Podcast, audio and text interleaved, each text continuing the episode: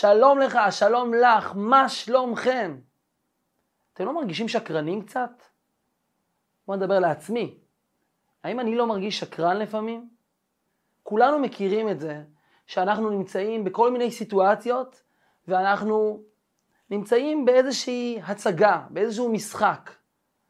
הדבר הזה קורה לנו כל שנה ביום כיפור. יום כיפור, כולנו לובשים בגדים לבנים, כולנו יוצאים אל הרחוב, פוגשים אחד את השני, מה שלומך, איך אתה מרגיש, איך את מרגישה, הולכים לבית הכנסת, האווירה היא מקסימה ונחמדה והכל טוב והכל בסדר. יום לפני הכל זוועה, יום אחרי הכל זוועה. יום כיפור, הכל מדהים. מה קורה שם? זה לא איזושהי הצגה? זה לא איזשהו משחק? אין פה איזשהו שקר? מה הסוד הגדול של יום כיפור? מה גורם לכל כך הרבה אנשים, כאן בארץ ובכל העולם, לעצור הכל ולהיכנס לאיזשהו סרט אולי? מסתבר שיש כאן משהו מאוד מאוד עמוק. יש כאן סוד מאוד גדול שמתגלה ביום המיוחד הזה. זה קרה לפני עשרות שנים.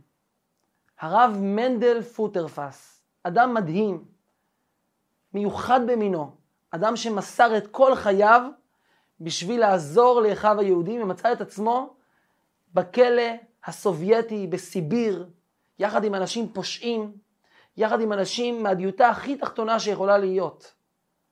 הוא נמצא שם כי הוא לימד ילדים א'-ב', כי הוא פתח מקוואות טהרה. הם נמצאים שם כי הם רצחו, כי הם פגעו באנשים, כי הם גזלו, כי הם רמסו, והם נמצאים וחולקים את אותו תא כלא. מקום מעופש, מקום לא נעים. ושם נמצא הרב מנדל פוטרפס, ואמור לנהל חיים של אדם שרוצה לשמור מצוות. אין לו לוח שנה. הוא לא יודע מתי יום ראשון, מתי יום חמישי, מתי שבת.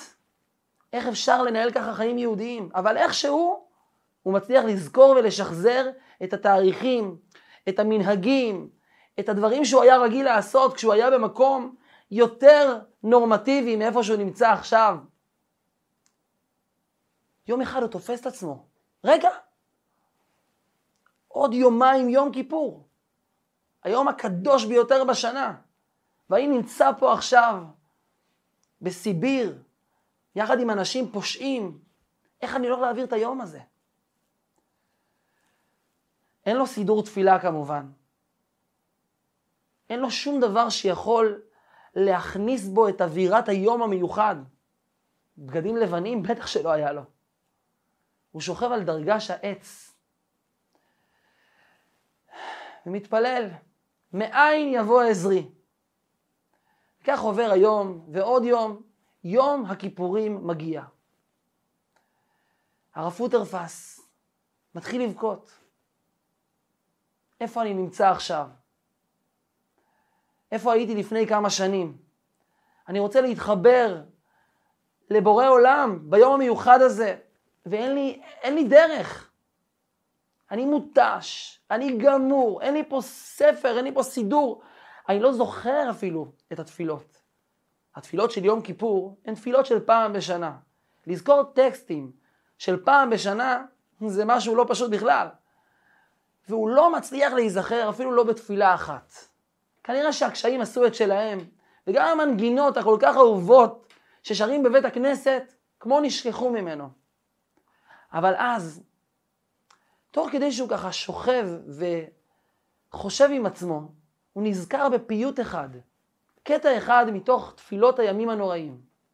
קטע שבו יש שתי מילים שחוזרות על עצמן כל הזמן. וכל מאמינים שהוא כל אמונה, וכל מאמינים שהוא בוחן כליות, וכל מאמינים שהוא גואל חזק. וכך לפי סדר האלף-בית, וכל מאמינים, וכל מאמינים, וכל מאמינים, זה הפיוט. הוא מנסה לשחזר את הקטעים שהוא זוכר מתוך הפיוט. ככה לפי האלף-בית, עוד קטע ועוד קטע, ושוב הוא חוזר על התפילה הזו, ושוב הוא חוזר על הפיוט הזה, והוא מתחיל ככה להתרגש, ולהתחבר, ולהיזכר, יום כיפור היום. אבל אז הרהור כפירה נכנס בליבו. וכל מאמינים? האם כל היהודים מאמינים? וכל מאמינים, כולם מאמינים? הרי הסיבה שאני יושב כאן עכשיו, בכלא הסיבירי, וסובל יום-יום, שעה-שעה, חרפת רעב וסכנת חיים, זה בגלל כמה יהודים. יהודים שהכניסו אותי לכאן, יהודים שהלשינו על מה שאני עשיתי, שלימדתי ילדים את האלף-בית, שלימדתי ילדים את המצוות בסתר, כדי לשמור על הגחלת היהודית. זה היו יהודים. האינסקציה, המחלקה היהודית שעבדה בקג"ב. הם אלה שהכניסו אותי לכאן. האם הם מאמינים שיש אלוקים? הם מאמינים שיש בורא עולם? הם הרי בגדו בכל הקדוש והיקר לעם היהודי. מסתובבים המון יהודים שהם לא מאמינים, וכל מאמינים. הוא שואל את עצמו, ככה מתחבט עם השאלה הזו. אבל הוא אומר, אולי כן, אולי לא. תוך כדי שהוא ככה חושב עם עצמו, זוג עיניים ננעצות בו.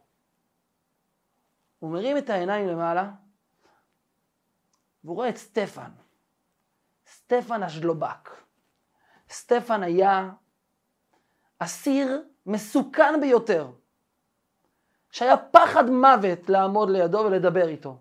והוא חלק את התא עם הרב מנדל פוטרפס, יחד עם עוד הרבה אסירים שהיו צפופים שם אחד ליד השני. העיניים שלו מלחיצות. הוא מביט ברב פוטרפס, שהוא ממלמל כל מיני מילים. הרב פוטרפס מתכווץ, מנסה להיעלם, להיכנס בתוך הדרגש העץ שעליו הוא ככה ישן. והבן אדם ממשיך להסתכל עליו בעיניים רושפות. הרב פוטרפס שותק. הלב מחסיר פעימה, הוא מרגיש שמשהו לא טוב הולך לקרות פה עכשיו. הוא מרגיש שמשהו לא טוב עומד לקרות. זה מסוג האנשים שאנחנו לא רוצים להיתקל בהם. ואז הוא ככה מסמן לו. ניגש אליו.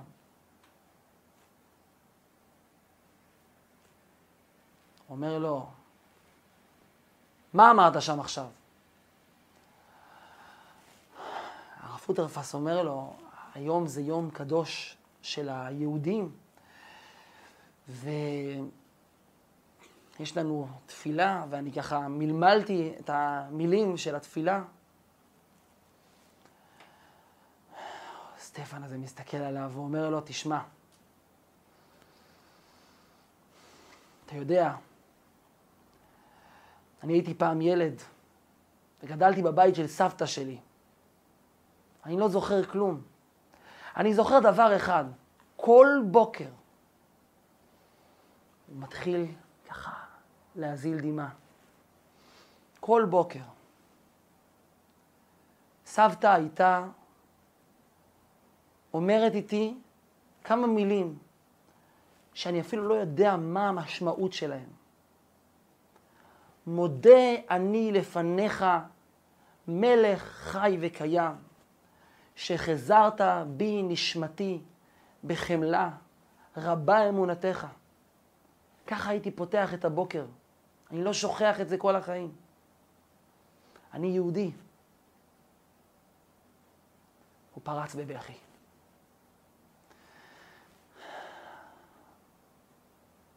הרב פוטרפס התיישב על הדרגש והתחיל לבכות.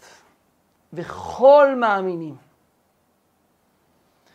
כולם מאמינים. גם סטפן, שהיה נראה הכי לא מאמין שיש. הוא לא היה נראה בכלל שייך ליום כיפור, לאמונה, לקשר עם בורא עולם. אבל האמונה הייתה בפנים, והיא לא עזבה אותו, והיא לא תעזוב אותו.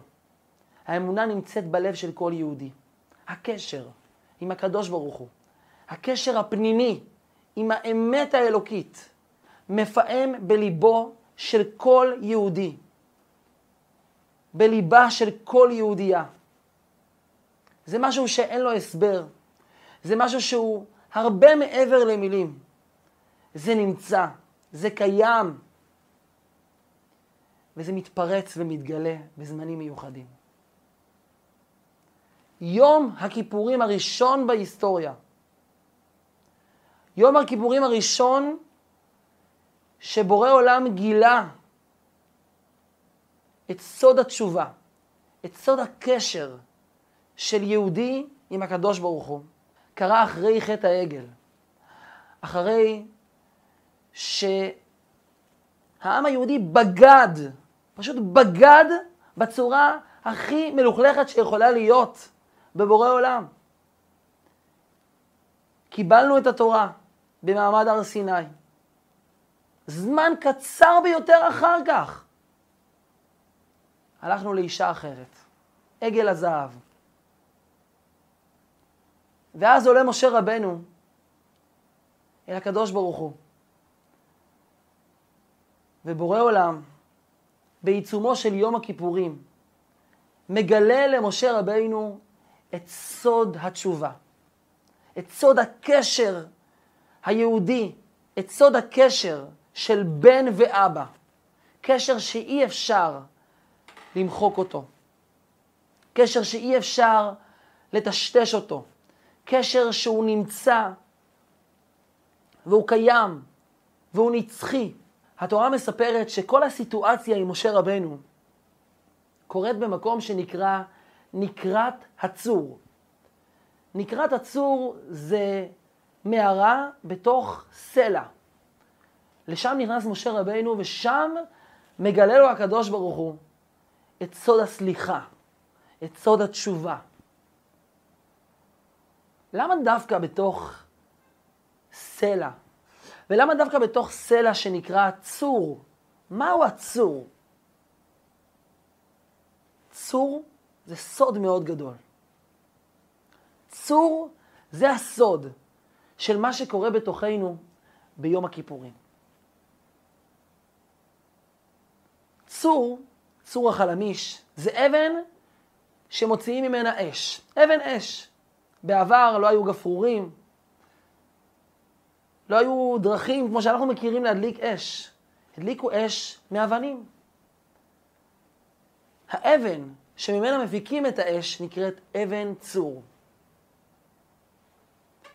מה ההבדל בין אבן צור לבין אש שבוערת? בשניהם יש אש. כאן יש אש בוערת, כאן יש אש נסתרת. יש משהו מדהים שיש באבן צור. אותו סלע נמצא בתוך המים 365 ימים בשנה. 70 שנה, 80 שנה, 100, 200, 500, אלף שנים. וברגע אחד, שמוציאים אותו מתוך המים, מתוך המעיין, ומכים בו, הניצוץ נדלק. נמצאת בתוכו אש. זה חלק ממנו. אי אפשר לכבות את האש הזו. מים רבים לא יוכלו לכבות את האהבה, ונערות לא ישטפוה.